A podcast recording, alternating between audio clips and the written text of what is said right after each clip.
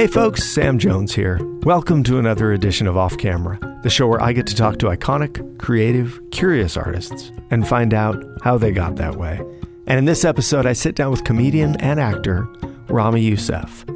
As the child of first generation Muslim immigrants, Ramy Youssef grew up with a sense of practicality about his future.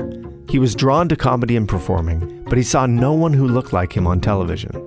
Add to that the fact that acting isn't exactly a pragmatic career path in the first place. As he tells it, I had parents who gave up everything to move to America, and I'm supposed to call them and say, hey, can you pay a bunch of money for me to study the Meisner technique? I didn't have the balls to ask that question. While in college, Ramy spent his free time developing his stand up and sketch comedy skills at UCB, while at the same time studying political science and economics. He auditioned for a small role in the Nick at Nite series See Dad Run, and he got the part, and so he decided to drop out of college and move to Los Angeles. That gig lasted for three seasons, and then Ramy got stuck in acting purgatory. According to audition feedback, he wasn't good looking enough to be the lead, he wasn't nerdy enough to play the nerd, and he wasn't ethnic enough to play the ethnic guy. That's when Ramy realized you never know where people are going to put you. It's nice when you get to put yourself where you want to be. So Ramy took charge of his own destiny. He had writing skills, plenty of personal experience, and a unique cultural point of view. What he came up with was Ramy, his Hulu series based on his experience growing up in New Jersey and coming to terms with his Muslim faith.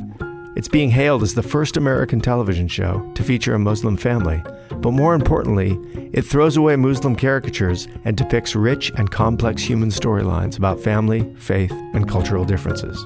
Ramy joins off camera to talk about the moment his parents finally acknowledged he had made it, how puberty will be forever linked with global terrorism in his mind, and why stand up comedy makes everything else seem easy. So pull up a chair and listen in.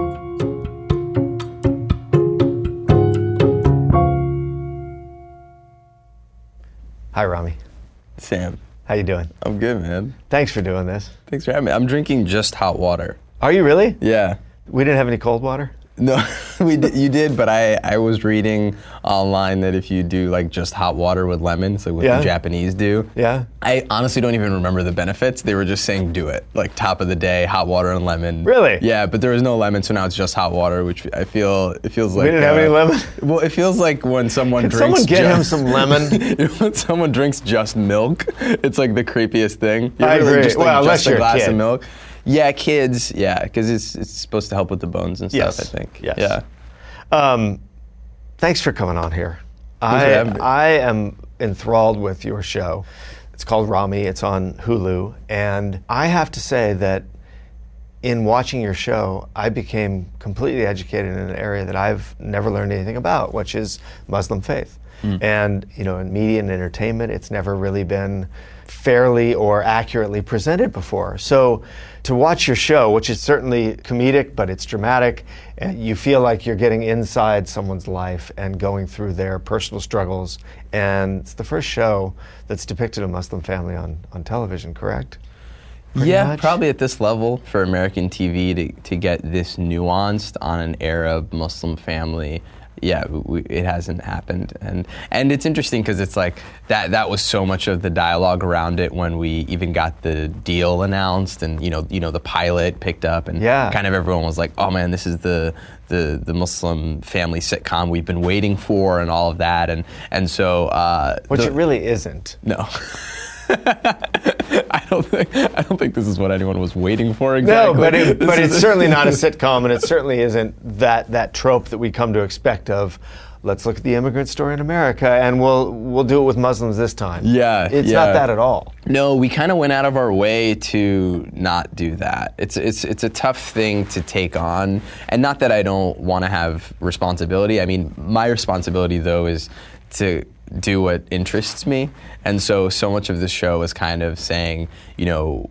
How could I show this family? How could I show my experience uh, without feeling weighed down by things that I feel I should do or have to do? And and so we were really excited to just kind of make something that uh, was you know what we wanted to make and what we wanted to watch. Yeah. know? yeah. Well, you make a good point because I would think the first thing that comes up is, yeah, if if you're if you're the first at anything, Yeah. it's harder not to consider your audience. Or if you're, Yeah. you know, in this case, your entire religion has been depicted in entertainment forever as bad people. Yeah. You know, Yeah, yeah, yeah. so it's like, how do you not consider the responsibility, even if Yeah. even if you do want to tell a personal story? Well, the idea of firsts is not interesting to me because it, it operates from scarcity. So it's kind of like this. It, it's not only saying something's the first. There's this insinuation that it could be the last because we're so focused on this Right. small window, Right. and so to be like, well, you're the first Muslim show, and then it's like, okay, we gotta we gotta use all of we have here because we're not going to get it again. And, and and it's really interesting to see the relationship this show has created with an audience right? Because this is an arab muslim family in the show that i made. Most muslims in america don't even fall under that category but it's what i am and so it's what i chose to zone in on. Right. and so a lot of people who are muslim will watch the show. If they're arab they're like oh man this is really cool. This feels like home. But if they're not they're like "W- this isn't me So you, know? made a show for like nine people. I made a show for nine people. That's Your how family. that's how I felt. I felt like I made a show for nine people and I was okay with it. And then I've gotten the craziest responses of who it's resonating with. Right. Because it, it is it is um, it was something really funny that happened with our show was like. Um, I think two weeks before it came out, I started getting all these messages from people around the world being like, yo, man, when's season two? That was amazing. And I was like, what do you, season one's not out.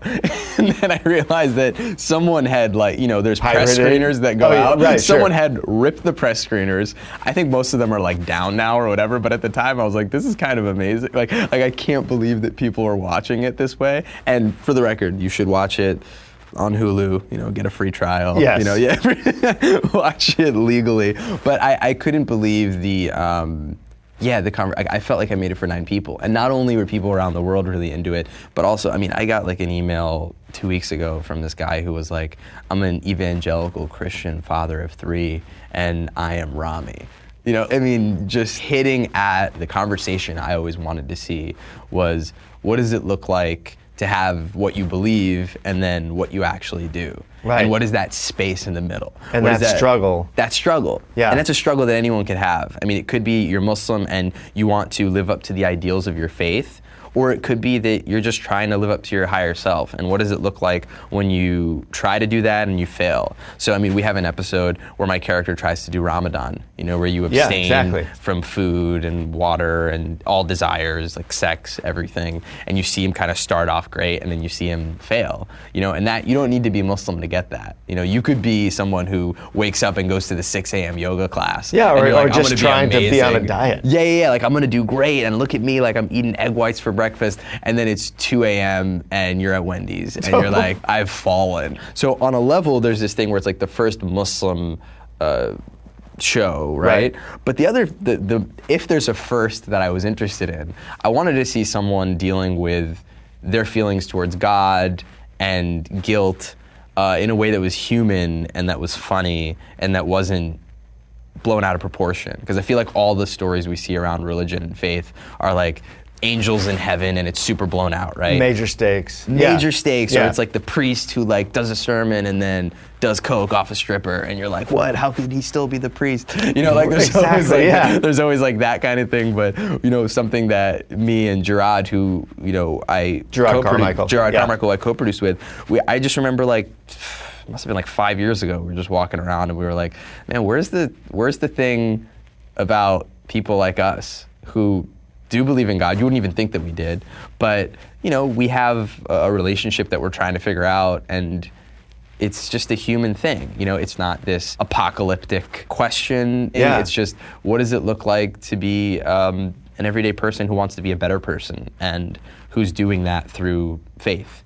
And what your show does so brilliantly is that it, once again, it it proves that at we're all more related than we think in terms of the experience we're having on Earth. Mm-hmm. And I wondered when you first started pitching this show around if you had to sort of educate people on the kind of show you wanted to be, because we all have seen the studio notes, which is like oh, it needs more conflict? Or how did you sort of square that with pitching it and, and changing people's perceptions of what it was going to be? Well, the pitch is a lot different than the show. I, I, I think there's there's this thing where on a level in, in the pitch, you're almost you're almost pitching like a culture clash. This conversation we've been having, where it's like, oh, East versus West, like, could it work? And but the values are so different. And so you kind of pitch it that way, but then you start making the show, and you're like, "There's not, there's not a lot of meat on East versus West, because Right. we're all just people." Where there really is a story to tell is someone's internal conflict. Yes. You know, is someone dealing with their faith. So I think when we pitched the show, it was totally in the context of this is a character who does believe in God, which is and, and who wants his faith and wants his culture and you know wants it to be part of his life, which was different from what we were seeing.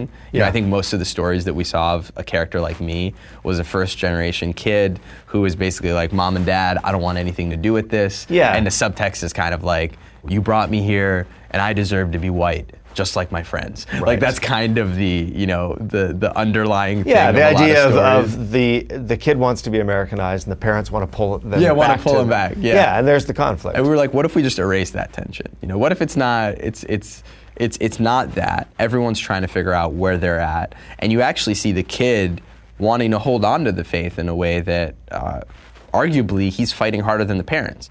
So I think when you pitch the show, it kind of feels a little more like you're going to see some drama between communities, and you're going to see, you know, something that's overtly political. And then I think when we actually dove into the show, it was so personal. It's small moments. Yeah. And so what you find yourself fighting for with the network is tone, you know, and really fighting to be able to keep that and to be able to keep the stakes small and to be able and to. you're a first time, you know, showrunner, creator, writer, all that stuff. So I imagine like it's got to be tough to to be able to fight that fight and and also toe that line of you know I, I don't want to.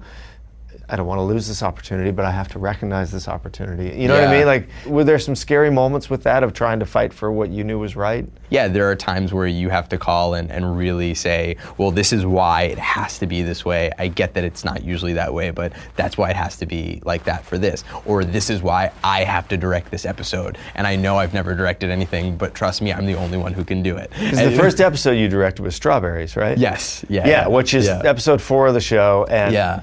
And the entire episode is about a young version of you in Yeah. middle school dealing with 9/11 and puberty. Yeah. And that's a big deal to say I have to do this. Well, that was one of those things where they're like, "But we haven't seen anything you've directed," and, and I had show to say your that, reel. I had to say You're that like, doesn't. "I don't have a reel." I don't. I don't have a reel, and also it doesn't matter.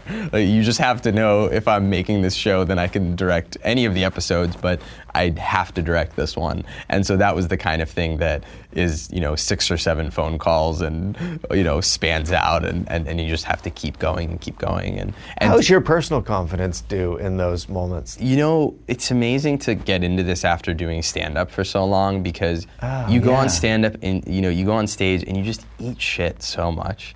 Like you go in thinking I got this amazing joke and then you go up and and and it, you don't. and it's not a great joke. But then you figure it out. I mean, there are so, you know, I just shot a special. There's so many jokes in that special that when I first did them, they tanked for weeks. Like the bit just didn't work until it did. And so for me, there's nothing like you're never gonna feel the shame you feel in front of, you know, a couple hundred people when things go flat for 10 minutes Right. than on some call with an executive. Like that's fine. I can make that call 20 times. Like you just keep going, you keep going, you keep going. And I mean, you're even in a writer's room and something tanks and you're like, oh, okay, whatever. We're all like a bunch of paid writers and we're, you know, in this room and we're gonna figure it out. Like none of that stuff really gets to you in the same way that it can when you're, you know, at a bar doing stand up in front of people who didn't even think they were coming to the bar for stand up. They were coming to the bar to talk to their friends. it's like there's nothing more humiliating than telling people, "Look, I know you didn't even know this was happening, but I need you to be quiet and listen to my opinion instead of be on this date you're on." I mean, there stand up is is insane.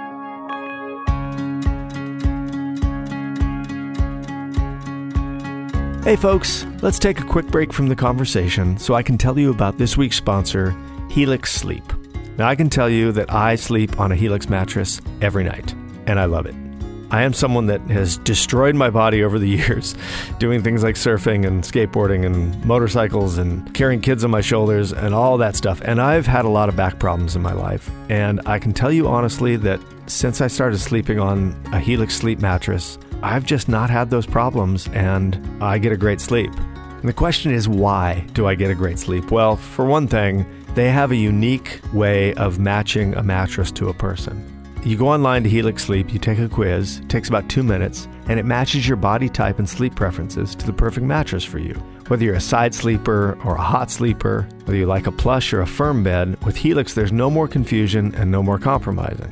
Helix Sleep was even awarded the number one best overall mattress pick of 2019 by GQ and Wired magazine. And CNN called it the most comfortable mattress they've ever slept on. So just go to helixsleep.com slash off camera, take their two minute sleep quiz, and they'll match you to a customized mattress that will give you the best sleep of your life. And for couples, Helix can even split the mattress down the middle, providing individual support needs and feel preferences for each side. They have a 10 year warranty, and you get to try it out for 100 nights risk free. They'll even pick it up if you don't love it. But you will. And here's the best deal Helix is offering up to $125 off all mattress orders for our listeners. So you can get up to $125 off at helixsleep.com slash off camera. That's helixsleep.com slash off camera for up to $125 off your mattress order. helixsleep.com slash off camera. Now back to the show. One thing that I think that you couldn't prepare yourself for would be how almost you have to to make the show that you made, to make it as personal as you made it, to make it resonate with me and, and an audience, you would have to expose your own shortcomings. And the show is autobiographical enough to where me and a, a whole audience is sitting there going, Well, that happened to you. That so I was curious about what it felt like to realize, you know, in making this show, you're going to expose yourself a little bit more than most of us have to do. Yeah, I mean, it was it was very um, it, it was it was hard. I mean, it was hard mostly because I, I, I was really curious, you know, as to how my family would take it, and, and and I think for me making the show. I, I always say that the character is emotionally true to me. It's not like everything that happened in the show has happened to me, but when the show's called Ramy and my real name is Ramy, I have to put this out and say, you know what? A lot of people aren't even going to see that there's a difference. I need to be prepared for people to think that this is reality. Yeah. Now, you know, because I know what's real and what's not real. My family knows what's real and what's not real. But the rest of the world, as far as they know, this is a documentary. Yeah. And so that's a risk that I really thought about. And I'd be like, man, do I really want to put this out there? What if my family, my parents, my this and that, my that? And everyone was just like, man, just like, just do it, man. Just fucking What's an it." example of one that, that you had to think twice about? Dude, every other scene. I mean, I don't even know where to start. I mean, just from the pilot. I mean, we have that scene at the end where you know this girl asked me to choke her. You know, in the pilot, and that was something where I was like, "Am I really gonna do this like choking scene on TV?" Yeah. You know, and and I love the scene, and but man, when we were shooting it, I was like, every time we would cut, I'd be like, "I'm so sorry," you know, to, to Dina, who I was acting Right. with. I'd be like, "I'm sorry," and she's like, "No, this is great." You know, the scene's going great, and I'd be like, "Man, this is crazy." And, You're and- like, yeah, but I wrote it and now I'm making I you do wrote it. it. I'm making you do it. I feel I feel insane. And and it was one of those things where there were so many times where I'd go, oh man, you know it would be crazy? I mean, I can't do this, but you know it would be crazy? And then I'd think of a scene, and then that's the scene we'd do. My dad though called me too, and he was like, "Is this what kids are doing? Is that is that is that what's happening with oh, sex now?" And I was like, "Man, I don't. Yeah, it's happening, man. It's happening out there." Well, it does bring up a question of what your real family thought of your casting choices and how they were depicted. Yeah. You know what I mean? Yeah. Like, was there some funny discussions you had with your parents? Yeah, well, they were looking. I, I didn't show them any of the show until the week before it came out. You didn't? Yeah, because I was like, I don't, I, I can't. I care too much about what you think. Even if they said nothing, that would get in my head. Like if they watched it and they were like, "Well, you do what you got to do," I'd be like, "Oh man, they hated it." You know. It, So it- all the years of stand-up, your family can still get right in your head. Well, the funny thing is, they hadn't really seen my stand up that much either. yeah, so you're living sort of this this other life. because look, I live in LA, they live in New Jersey. So, you know, they would come out and see me do stand up sometimes when I went to New York, but I wasn't going to do my crazy shit when they came out. You know, I, I was very much needing to incubate it. And then Right. I think there's always a part in the back of my head that knew, no, they'll get it. Like, they'll be cool. Because they are cool, they're really cool.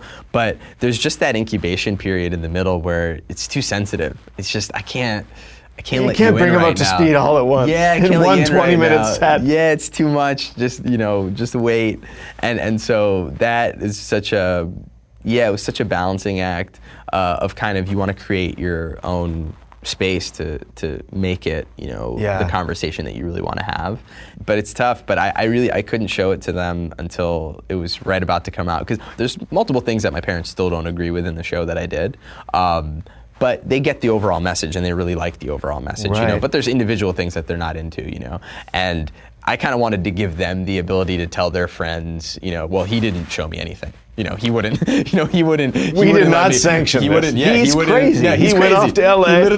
Exactly. I was like, I'm giving you like the just entire what is it? What is it? Plausibility, denial, Yes. plausibility. I'm, I'm Uh, giving you plausible deniability, yeah. I'm giving you plausible deniability. You were not let in, and He has a show on Hulu? What? yeah, exactly.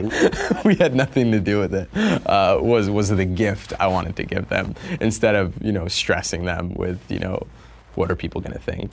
One of the reasons I like this show a lot is there's some subversiveness in it, just like in your stand up. On the surface, it's entertainment, but it's also meant to get us thinking in a different way. And, and art, good art, should be uncomfortable like that. And, and not only uncomfortable to the audience, but it should be uncomfortable to the creator too. Oh yeah, my show. A lot of it is uncomfortable to me. I mean, there there are just things that I'm like, oh man, we're gonna do this. All right, we're gonna do it. Yeah. And that's how I know we're in a good spot. And and and it took me a second to really settle into that, and, and I like that. And I never want to be desensitized to a point where you know I'm not uncomfortable by something. Sure. So it's kind of finding the right, you know, finding that right balance. Yeah. And that is a good radar. And and so much of that for me is because I, you know, believe in my faith and and I am a practicing Muslim that I know when I'm touching something that is gray and and for me questioning it in the right way feels like an important expression of faith. You know, I think that, you know, good faith has questioning and good faith has testing and understanding where we are as humans. And so I use that as a barometer as to what I'm going to do and what I'm not going to do. You know, there's that quote about television that it's not prescriptive, it's descriptive. So this isn't telling you what to do, it is telling you what happens and it's kind of playing in those spaces. And so that's so much of what this show is is Yeah. you know, how can me as someone who is a person of faith uh, push certain lines, certain things that we don't have a framework to talk about if you're in a community of faith because you kind of don't want to talk about it. You want to say, no, it's not happening or that's not what we do. Right. But you could watch the show and kind of say, well, oh, look at look at the character of Ramy and look at what he did. That's what not to do. It's almost like my character is so flawed that it's like a not like I, I was kind of joking with um there were people on Twitter kind of going off about the show and there was one who was like an imam, you know, like a religious leader, and he was Right. like, I can't believe this character Ramy does this, does that, does that. And I was like, Oh, that's amazing. That's kind of what this show is for right? Because you can't, as an imam, get up in the congregation and call up an individual person and say, well, you know, Ahmad did this and did that. Right. But you could say, hey, you know that Ramy show? That shit's bullshit. And and that's a, that's a, it's an amazing. It's like we created a frame of reference for communities to talk about things. It's fascinating that you've created something that, that can actually change your the conversations about your own faith. Yeah, because we don't fabricate anything in the show. It's not like we make up something that hasn't happened or that isn't happening every day. Uh, but it gives people, I think, a reference point within our community and our culture to talk about things. Which is why, for me, this show is for that those nine people. Yeah. Because I'm like, no, no, this is just for us to talk about stuff we got to talk about, and whoever else finds something in here, that's amazing. But it actually is for the nine people.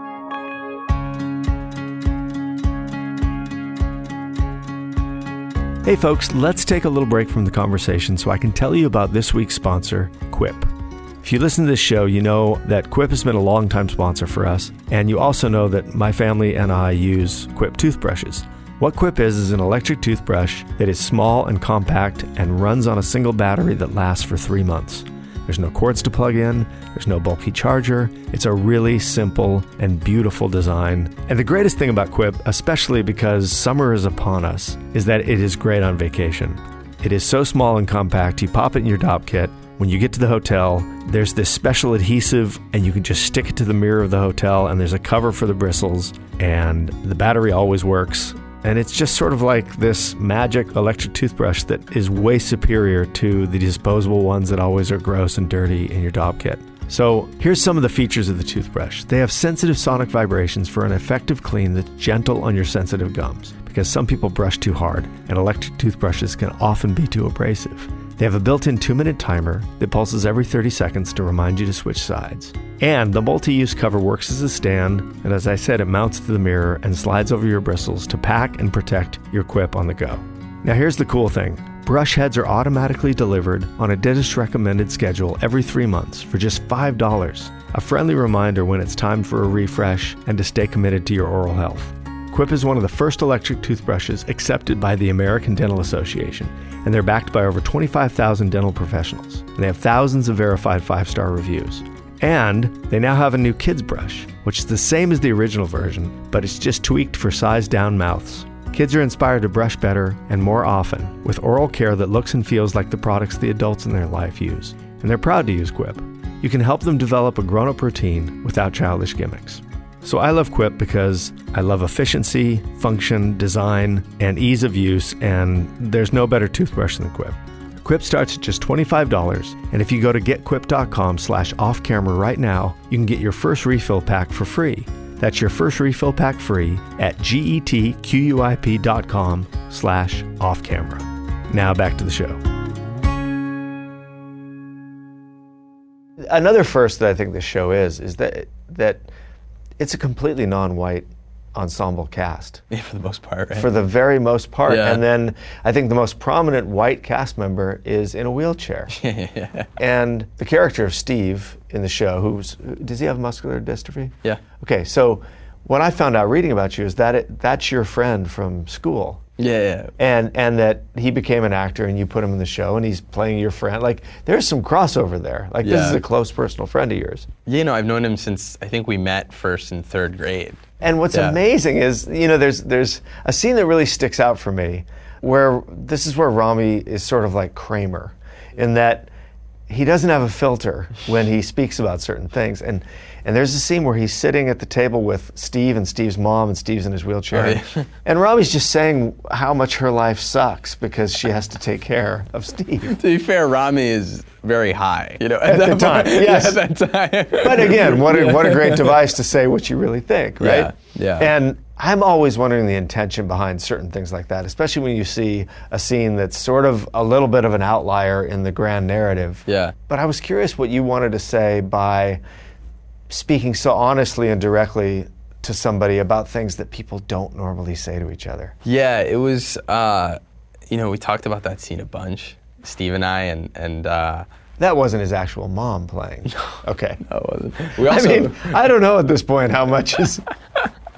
we also prepped his actual mom. We were like, listen, it's absurdist. Don't take it personally. Like we're Right, getting forget into your family for a minute, Yeah, having to tell their friends. well, it was, you know, in an odd way, it's kind of loving. You know, it's almost like, hey, I see you. Yeah. You know, I see the pain you have to carry and the weird questions that no one wants to talk about. And I think that through so many things that are really tough, you know, whether it's having a sick kid, whether it's having a sick parent, or whether it's uh, being in a difficult relationship, this is an area where I think parents of kids don't get afforded the ability to go to the dark corner and joke about it. No one wants to touch it. It's Yeah. like inhuman almost that we can't tell dark, fucked up jokes about people who are in those situations because those jokes actually help people have some sort of catharsis and laugh and release a little bit of air. But we don't touch it. So we almost like put people in a glass box because we're like, no, we can't go there. And so the funny thing is, I was like, Steve, what'd your mom think of the scene? And he was like, dude, I could hear her laughing from two rooms over.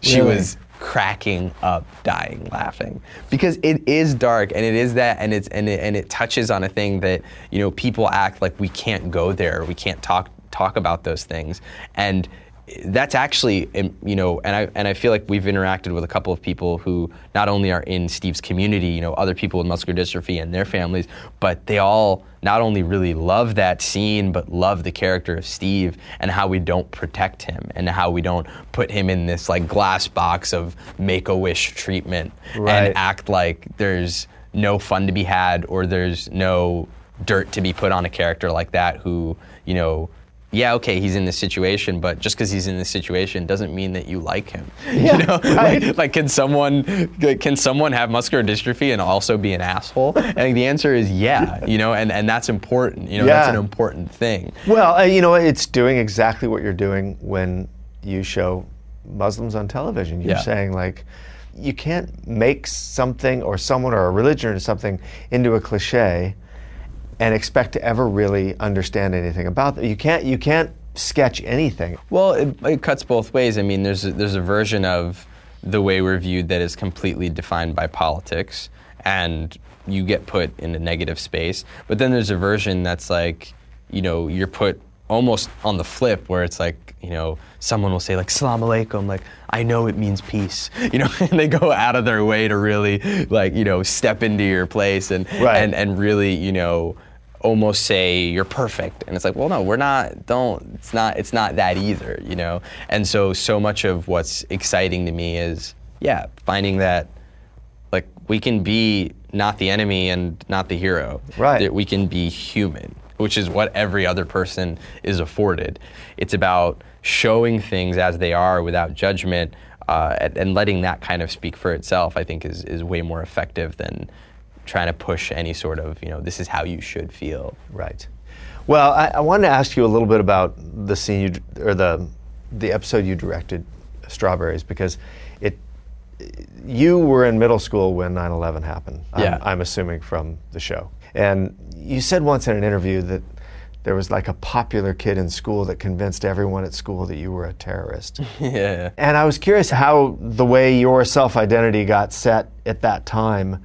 Because, I mean, I thought I had a hard time in middle school because I was little and I was bullied and this and that. But I certainly didn't have the whole school thinking I was a terrorist. well, well, there was this. It was interesting because there was this. Um, I remember everyone actively trying to figure out if I was Middle Eastern. That was the whole. You know, there was this whole debate because Egypt's in Africa, and I was kind of trying to tell people, no, I'm African. You know, like I'm basically black. You know, and and kind of trying to lie. Your seventh grade brain is saying those things. 'Cause, like, I gotta, I gotta spin this I in gotta a better this. direction. I gotta spin it.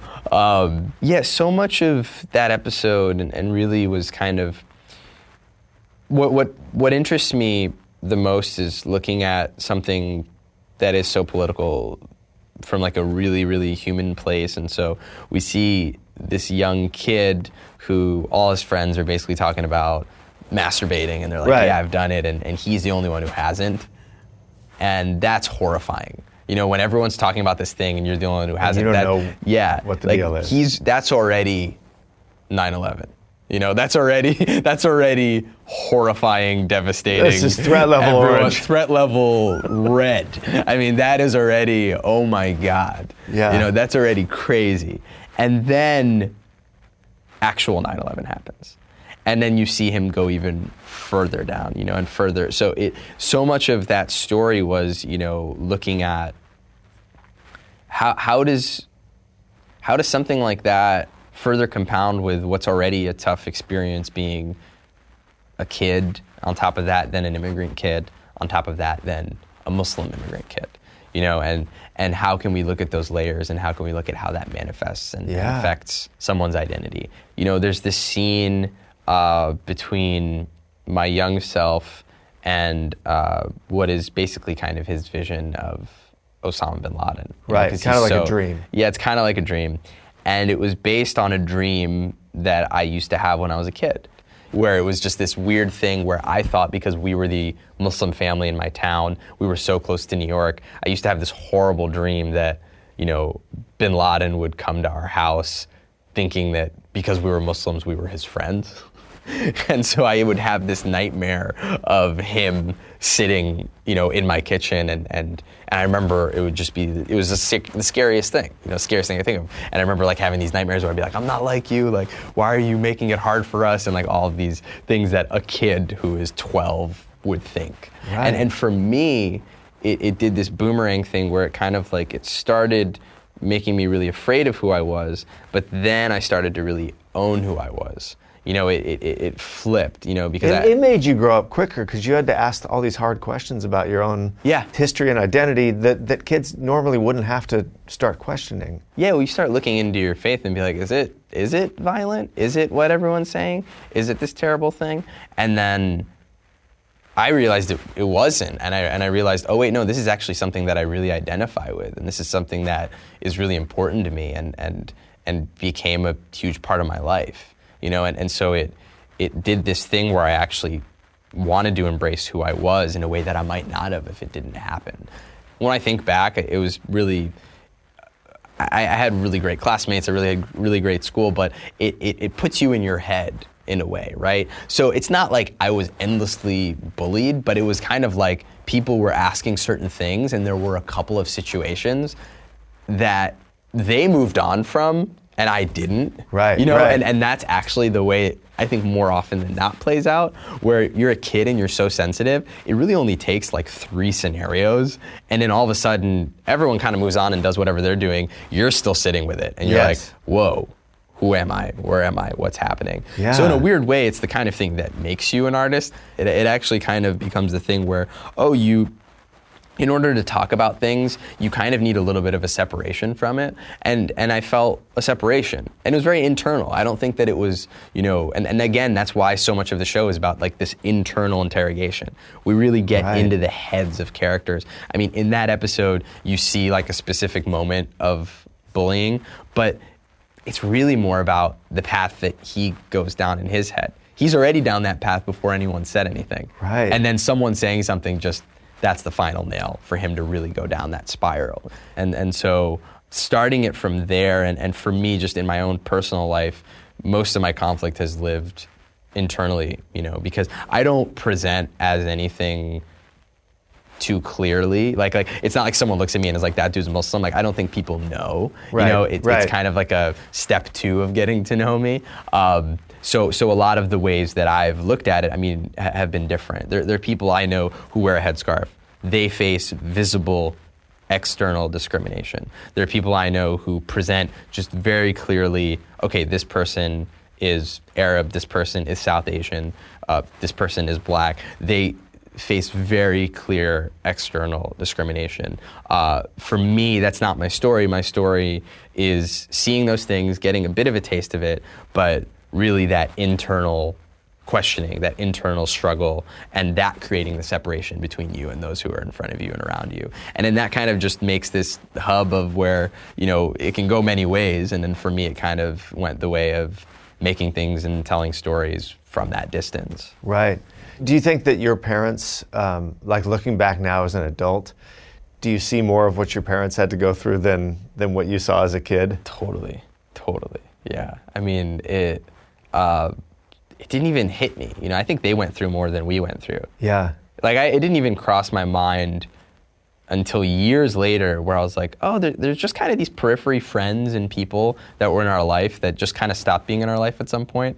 And then I realized, oh, that was because of 9/11. Like that was like we kind of stopped talking to people. You know, we stopped doing all of that, and and and it and it feels on a level. It, sometimes I get even a little annoyed with myself bringing it up or harping on it. But on the other hand, I feel a responsibility to talk about it because I think that if we don't, and if we don't talk about the way it's affected everyone, and if we don't talk about how like the humanity of how inhuman that was affected kids like me, affected families like mine, and we mourn it just as much. Uh, I think that's an important part of the conversation Yeah. to bring out. That this thing caused us a lot of pain, not even because of what we received, but just because it was horrible. And Totally. And and, and, I think opening up that conversation is and and seeing it from the angle of a kid like we did on our show um, is a nuance that I would hope if it's kind of can be brought to the conversation is the kind of thing that creates more empathy and creates a better dialogue, a more nuanced dialogue. And those dialogues are kind of the only thing that can save us from more problems. Yeah. I mean, look, if you if you're tired of talking about it, you've you've gone in exactly the wrong direction. no, no, no. I mean, like it, it's just it's the battle, right? It's like it- it- Totally. it's it's it's that's the thing, you know. No, it's so that episode's so impactful, and and you know even just the little touches like the, the father on the show going out and just um, putting up an American Yeah. flag in front of the house the next day, and Yeah. and you realize like every angle of this was, you know, like it's like being a comedian, and maybe this is a good transition to you being a comedian because you have this new special on HBO called Feelings, but in it you say that things look weird if you step out of your own culture, and and in it you give an example of of women wearing headscarves and covering themselves up versus uh, a girl stepping out of an Uber in New York in winter wearing a mini skirt and high heels and Yeah. how strange from different cultures things can look. Yeah. But I think exactly what a comedian has to do is to be able to look at our culture and our behavior as human beings without filters. And that's where we find that transcendent thing that is funny because it reveals ourselves to ourselves. Yeah. Do you know what I mean? Yeah. And I, and I guess I wondered where you developed that power of of observation. It was, again, kind of like feeling, feeling like the personal side of political things that were happening from really early age. So it's like you you you feel, you know, you, you see kind of these things that are happening, and then knowing that you're somehow like a byproduct of the other end of it of what they're talking about. And so it, it becomes the lens that you look at everything you know where how is this really big thing also really small? And then you kind of just start comparing you know and you start looking at it. Yeah. and okay everyone talks about uh, these wars that are happening overseas. What is it like when through your family you actually know someone in it? This really big thing became really small you know So, so tell me about how you started to how, teach yourself how to write comedy. Um, you know, I I started with sketch, so I would Uh-huh. like write sketches Okay. with my friends. One of them being Steve, who's in my show, and so Right. we would kind of make these things and and shoot them, and then it slowly started to turn into a bit of stand up, and more so, especially when I moved to LA and. Most of my sketch partners were in New York, and I was kind of like, okay, I still want to get on stage and talk about things, and and so I think a lot of it came from my interest in just like political things that were happening at first. So I would kind of have, you know, thoughts on something that happened that day. And it was definitely a process that kind of started with, you know, looking at things through that critical lens and then transitioning into looking at yourself through a critical lens. And it was interesting too because, you know, I've been developing my show for like the last couple of years and, and even the the the ability to talk about things more bravely in the show helped me even talk about things more bravely on stage with stand up as well. So they've kind of been like feeding each other. Right. And they're very much like companion pieces in that sense. Um, and, and so, yeah, it's, it's just using that to to continue to, to push it and, and push more and, and, and, and almost the thing I like about religion, which is like, you know, you can use it to be you know, more connected spiritually and step outside of yourself and therefore be a better version of yourself. Yeah. Is how I feel about comedy, which is like, how can I use this and explore this to further kind of go at my ego and go at my desires and go at those things and, and talk about them and, and try and get to the bottom of it. When you came to LA, what was the goal? Was it to be an actor, to be a writer, to create your own show, to be a comedian? I always kind of sucked at goals. Like I kind of was, you know, I, I I went to school for political science and economics. I ended up dropping out. Um, but it took me so long to kind of be like, oh wait, no, maybe I should be doing acting, even though even though it's the thing I do every like I would go to school and then at night I would go to improv jams at like midnight, you know, and I was kind of in denial. And then I was Why, why do you think you were in denial rather than leaning into that all the way? uh, there was no cultural reference point to go into show business for me. I didn't know anyone who was in it. Like my biggest goal when I was living in New Jersey was to perform at the UCB Theater in New York, which was like under a grocery store.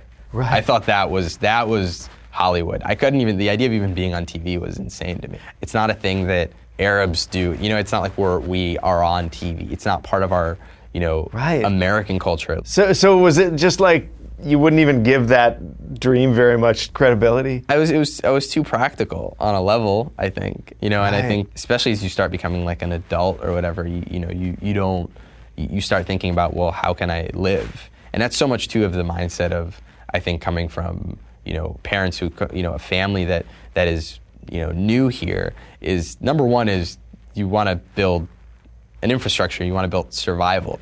I mean, even if you come from a super rich family and your dad was an actor to, to go, okay, I'm going to go into acting, that dad actor would be like, hey, man, it's really hard. Yeah, right. You know, Are you sure? You what I right. mean? And so, times that by times that by 10 and then it's like you have you know parents who've like given up everything and then you, you what i'm supposed to call them and say hey uh, can you pay a bunch of money so i can go study the meisner technique it's like what, what are you even talking about i wouldn't even i didn't even have the balls to ask that question because it was like i'm not going to put them in that situation it's not fair to them So that's interesting. So you were you were totally drawn to sketch and improv and stand up and all that stuff, but you could never allow it to be like a real Yeah. business plan. No, it couldn't be a reality until it just took over. And then there was such a like fate element. I ended up booking a TV show that brought me here. What was that? It was a family sitcom on Nick at Nite, Oh, really? and we did three seasons, and it was it was crazy. It was it was actually the thing that doesn't happen happened, and and I remember when that did happen, uh, my everything changed. I mean, I was living at home with my parents in Jersey, and then I went out to audition for a pilot, and then three months later, I moved to Los Angeles, you know, and and have been here since. Uh, and I remember that happening, and even at that time, booking, you know, a role in, in a show, by no means my show, a very small role. But from that time, the wheels really started turning where I was like, okay, what can I, how do I never go back to college? that was, that was immediately, I was like, okay, I got this one opportunity. I need to make this thing expand. And, and even from that point on, I was 20 at the time. And I remember even then kind of being like, okay, how do I, through this path do something that I've really wanted to do, which is, and I didn't know if it would be this show, but I was like, could it be a movie? Could it be, what could it be where I could show a Muslim family and kind of show it in a real way and kind of show So someone who felt like me? So what were your parents sort of when you when you moved to the opposite coast Yeah. and dropped out of school? 'cause you you went to a good school, right? I went to Rutgers. Went to Rutgers. Yeah. So what were the conversations back and forth between you and your parents? I mean, I think there's just this, you know, is this really happening? It was kind of surreal on a level. I think they were very proud, but they were also like, my dad would just keep being like, that's amazing. Can you take online classes while Really? you're doing that? Yeah, or how about during the summer when you're not shooting? Can you still, like, how do you finish your degree? How do you this? How do you that? And that conversation went on for a while. It probably went on for like four or five years. It went on until last week. Yeah, yeah. It went on until I did Colbert. I think because my parents knew. Really? Yeah, because I was on a show and and and it was it was on Nick and Night. It wasn't you know it was an amazing experience and but to them they they had no reference really for Right. what was going on there. But then when I did Colbert. They were like, "Oh, we know Colbert." Like they loved Colbert. It was like something they could really easily show their friends. And I think they were like, "Oh, okay, you'll be okay. You know Stephen Colbert." Even though I was like, "No, no, I don't know." And we talked for like two minutes backstage. Like I don't know him, know him. but they were, you know, I think they felt like that was a moment where they felt like, oh, okay, maybe through comedy you can kind of make your own way and can kind of Right. do that.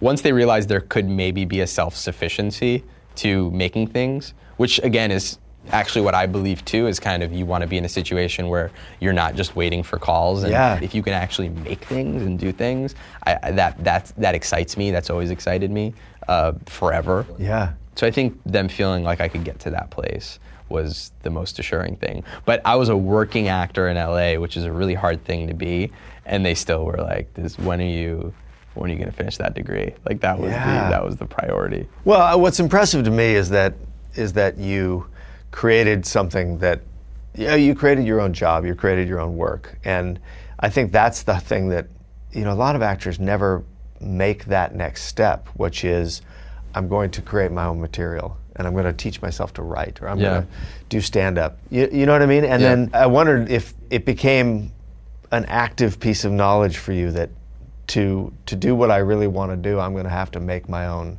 version of it. Yeah, I mean that was from the beginning. I mean, I think you know when I started making stuff in high school, that was so much of what was exciting to me was just actually putting it together and making it. And and then it became even clearer when you know I did this show for 3 seasons and then I'd go out on auditions and no one cared that I had been on a show for 3 seasons. And Right. it didn't really influence what was happening in audition rooms. Because I would go in an audition room and they'd be like, "Well, you're not really like you're not really good looking enough to be the lead, but you're like a little too cute to be like the complete dork. And like, and so it's kind of this like weird space you go in, and then they'd be like, well, and you're not ethnic enough to play the ethnic guy because I would get all these auditions that are you know a dude who's Indian or, or, you know a dude who they really want to like walk into a room and oh this Arab dude walked into a room you know like they, they want that feel which is not the feel that I would get so I was just in this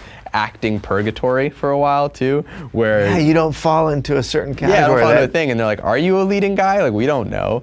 And very well, there could be casting directors who watch my show and go, "Wow, he's really good at leading that show." I don't know if he's good at leading this other thing, but you know, I mean, you don't, you never know like, where people are going to put you, and and so it it just becomes exciting that you know you put yourself where you want to be.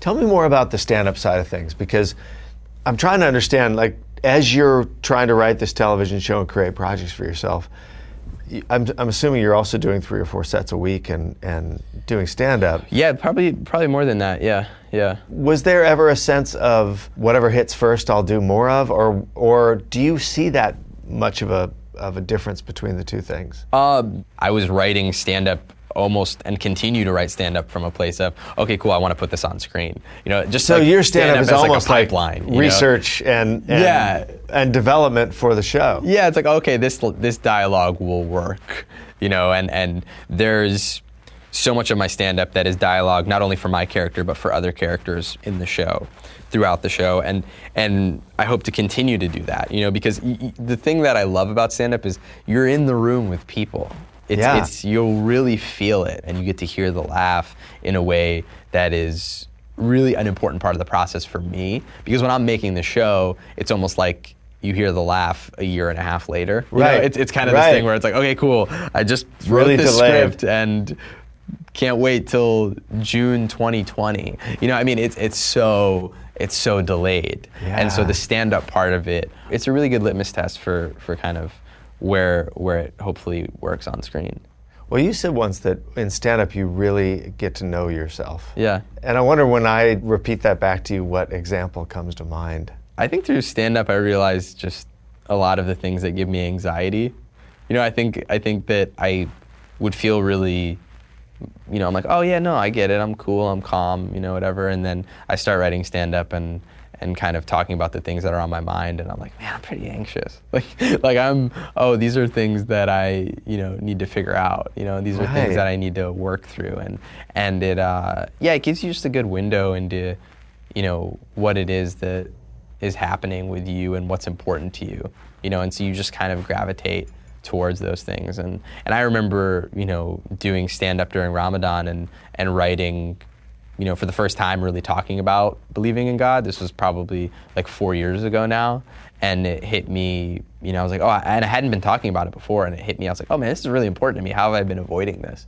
You know, and, and it must have been because I thought it wouldn't be funny or it wouldn't be something, you know, whatever was intended. And it was a big shift for me to kind of be like, oh, it doesn't matter if something would be funny. You know, it's it's more about what's important to you, and then it'll be funny because of all the Yeah, that is a that big shift. You're up there to get a laugh. You're up there to entertain people. So it is a shift as an artist to say, that's not what I'm going for. Yeah. Like, do, do you remember a specific bit that you wrote or a specific theme that you came across where it's like, I'm not going to judge it based upon my old way of judging if my jokes work? Yeah, I, I, I remember, you know, being at this show and there was this dude talking about like acid trips and stuff and the crazy bit where he was like, yeah, and then I put people in the trunk of my car. It was it was kind of weird and people were like dying laughing, whatever.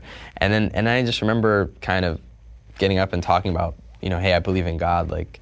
And, and it, was, it was the first joke I ever did on TV, but I wrote this joke where I just, you know, I believe in God, like God, God, not yoga and and and I remember the room kind of just this little like hipster bar in, in Brooklyn and, and they felt like I think they felt like I was attacking them. Because I was like Because they all believe in the yoga yeah version. they were like what? God God? And what are you are you talking shit about yoga? You know it, it, it, it felt like I was doing hate speech or something um, and, and totally understandably and then I would build the bit out more you know? And then I kind of started writing you know I, I remember saying that and kind of feeling like oh okay this is creating a certain discomfort. And then thinking cool let me build that out and kind of address that discomfort and saying okay I get it. I get why you don't feel comfortable with our religion. I've seen it. You know I've seen you know, I grew up in a town where I watched my gay friends struggle to come out to the religious community, you know, and that's not right. You know, and now I live in LA where I'm a religious person struggling to come out to the gay community and tell them how I feel because I know that they're going to think what I think is weird. You know? Right. And and so that, you know, it just starts building like that. You know, you, you kind of feel this thing where you say, okay, I'm going to say this joke. It's not going to sit exactly the way that I thought it would, but then I'm going to address why it's not sitting that way. And then that becomes funny. Yes, I do notice that in your stand up that it's almost like you've anticipated some of the responses. Yeah, you know. and you use that as part of the part of the process to get where you want to take them, right? Yeah, Like a yeah, which switch is a classic comedy thing of the misdirect, right? Yeah. But it's but it's it's it's the misdirect kind of sitting in maybe like a, a bit more of dramatic tension or a bit more of like whether it be political tension or whatever it might be. But it yeah, it's like sitting in tension for a second and then kind of stepping out and which is how a lot of conversations go i think when you meet somebody you're like when you meet somebody who really is outside of the way you think about things they'll say something that sounds shocking and Yes. then you talk a little further and then you say oh actually I get what's going on here. And so so much of for me what's exciting about it is stand up feeling like a conversation where it's like, yeah, okay, this first thing is maybe a little bit different because it's not how I think about it. But then you hear about it, and it's like, oh no, that is funny, or oh okay, I get I get where that's coming from. Right. And I remember just the the little the little rush and the little feelings of kind of starting to really push it and kind of talk about certain things and then yeah, and then going further and and and that was uh yeah, that just started to become really natural, you know, and, and I've always been comfortable on stage and always been calm on stage. And then Why do you think that is? it's there's something about the focus of the moment that is calming. I think there's something about when you're in everyday life, there are so many possibilities and there's so many ways things could go and and you you know your mind goes somewhere your guilt goes somewhere your desire goes somewhere your you know attention goes somewhere. But then you're on stage and you know that everyone's looking and there's a light and i feel oddly calm because i'm like oh, okay i only have one thing that i need to do right now. There's an exhale to it. And and that's what's so exciting too about making things that go on screen where it's like there's all these things there's all this stuff but it's like cool all i got is this can only be 30 pages you know and then this can only be 25 minutes and The parameters of the it parameters like smaller. The it's nice. It's nice to have it's the comfort of that container. It's probably why I like like my faith. it's just a comfort. There's a, there's a container, and, and and I think those containers, whatever your code of rules, whether it be faith or whatever, we all construct something for ourselves. Is you know we want to be in some sort of framing that brings the best to the to the top. Right. Comedy is, in some ways, and writing, the greatest way to know ourselves because we live so much moment to moment looking forward that often we don't learn about ourselves. And comedians are tasked with taking all those moments that we rush through and breaking them down. You're literally creating a diary of your life through having to explain your weird existence as a human being Yeah. to, to a stranger. Yeah, no, you are. You're you're really. Um, there's so much you figure out about yourself when you have to explain something to a stranger, right? Right. it's like all these thoughts are in your head, and, and just in a conversation with somebody, you say something, and you're like, oh, I just said that to myself too. You know, I didn't really form that until I had to. You know, and that's so much of the rush of being on stage or the rush of say, saying something, which is, oh, I didn't really form it until I had to because I know people are going to look at it and I, and I know that I want to communicate in a certain way. So it's just like the perfect pressure cooker to get certain things out that might not have been in. Yeah. You know, your show's been getting all kinds of critical success and and you've been brought back for a second season Mm-hmm. and I was curious what for you the biggest personal triumph of your show has been. Yeah, you know, I think you, sometimes you can feel really helpless to what's happening in the world, and it can just keep, seem so insane and seems like, well, what could I even do about what's happening? And you see things like what has happened to our communities, you know, hate crimes happening against mosques and happening uh, Yeah. to businesses and all of that. And around the world. around the world. And um, when we tested the show, right now the show starts with a scene of me and my mom in the car, and then I go into the mosque. When we first tested the show, uh, it started in the mosque. And the test audience that was watching the show for the first 10 minutes categorized it as a drama most similar to Homeland because it was in the ah. mosque. Just 'cause and it was in the because mosque. people were speaking Arabic, even though it was clearly a comedy. It took them 10 minutes until I was hooking up with a white girl for them to realize, oh wait, no, this might be funny. You know, this might be this might be not that. And so if I think about what I'm most proud of is that there's all this real shit happening that I am not help like like sometimes you feel helpless and I don't know what to do and and and not that this changes anything but if people can watch a show and see someone say Allahu Akbar and not go to a detonator and and see somebody you know pray because they're trying to solve their problems not because they're trying to do some plot you know if, if we can you know we've made something that has a humanizing look at faith and the people who are in it um, just that being part of the framework is is something that I'm proud of and something that I feel like is a is a, a triumph on some level for me. And and and it gets into a really sticky situation though because I don't know that a show like this is ever going to really change anything. But it's almost hoping you know could the work of something like this um, help the people who are doing the work right? It's kind of like two steps. So it's it's like, okay, maybe this kind of can open the mind a little bit so the people who are on the ground can kind of like like maybe this the laughter from things like this help open the door a little so the people who are really trying to get in those doors and make change, the activists who are on the ground, the people who are working on changing policies, the people who are donating in these communities and creating infrastructure for conversations and like creating support for all these things like those people maybe if entertainment helps open the door for their work to be more legitimate, um, that's the hope. Well, listen, I think you're too modest. I think that when when you can create something that's entertaining and at the same time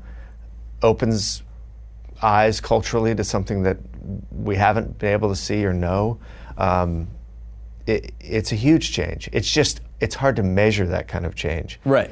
But if the next day after seeing your show, someone can drive down the street and look at somebody a different way because they were characterized in full rather than sketched or a caricature Yeah. on a show, then that does change things. And I, and I think your show is, I mean, first off, it's great entertainment, but secondly, it is it is enlightening in the attention that it pays to things that haven't been paid attention before on television. I think you've done something amazing, and, and it's been really great to get to know you and talk No, to you. No, yeah, I. I, I think I, I do think people will look at Muslims differently uh, if they have Hulu. yes, Yeah, that's right. They, they gotta get have Hulu. They gotta have Hulu. I mean, if they don't have Hulu, I don't know what to say. I mean, if any hate happens towards Muslims, I guarantee you, whoever did it did not have a Hulu account.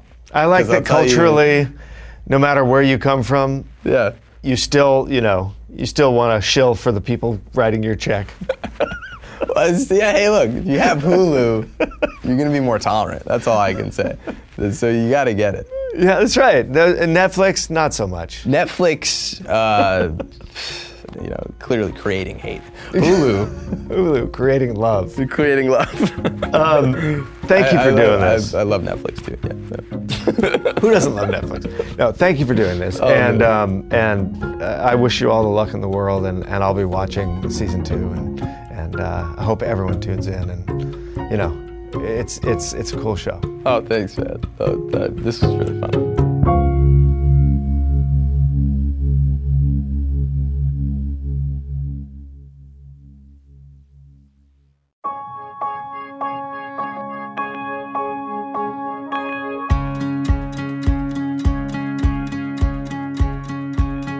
Hey, folks, that's our show. I hope you enjoyed that. If you don't have Hulu, get Hulu and watch Ramy. It's really an incredible show, and it's like nothing else on television. And when you're done with that, go to HBO and watch Ramy's newest comedy special, Feelings, because that's also amazing. And you'll fall in love with this guy just like I did. He's got a unique story to tell, and I think he's an artist to watch, and I'm excited to see what he does with his career. And if you're someone who likes unique artists and watching their careers, well, you've come to the right place. Thank you for listening to this podcast. And if you haven't subscribed yet, take a minute, go to iTunes, and subscribe. And that way you'll never miss an episode. It'll just show up automatically on your phone, like magic. When you do that, if you take a minute and you give us a rating and a review, That helps more people find the show, and that's a good thing. Another good thing is our television portion of Off Camera. As you may or may not know, Off Camera is also a television show, and we air each week on Audience Network, channel 239, if you have DirecTV. You can see us at 6 and 9 p.m. and see what the television version is all about. And if you don't have DirecTV, you can also see the show through our very own television subscription package. You can find that by going to offcamera.com and you can sign up for our monthly package, which is only $4.99 a month, and it gives you access to every show we've ever done. Now, that's almost 200 shows, and you can watch them anytime on any device as many times as you want. So that's a pretty good deal, too. It's a great way to take a deep dive into what we're doing on this show, and especially if you're any kind of an artist, if you're an actor, if you're a musician, if you want to be a director, if you're a photographer, if you're a painter, there are conversations on here that address not only all those pursuits, but they address the very essence of what it is to be an artist and to try to make a living at something that you're also passionate about. Every single episode I do on this show, I learn something about my own career that is valuable and enlightening. So check out the television package and you can see what you've been hearing. It's a great way to tune in with the show. You can also find us on social media. We are Off Camera Show at Facebook, Instagram, and Twitter.